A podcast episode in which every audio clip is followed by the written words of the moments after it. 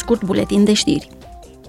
Roberta Metzola, președinta Parlamentului European, va ține astăzi discursul de deschidere a primei reuniuni intercomitete a Parlamentului European și a Radei Supreme a Ucrainei. Evenimentul are loc la Bruxelles. Grupurile politice ale Parlamentului European se pregătesc pentru sesiunea plenară de săptămâna viitoare. Eurodeputații vor supune la vot la Strasbourg reforma sistemului de comercializare a certificatelor de emisie al Uniunii, mecanismul de ajustare la frontieră a emisiilor de carbon și un nou fond pentru atenuarea impactului social al acțiunilor climatice.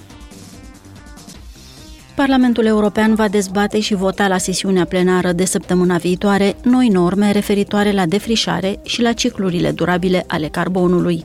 Totodată va găzdui dezbaterea Aceasta este Europa, care îl va avea ca invitat pe prim-ministrul luxemburghez Xavier Bettel.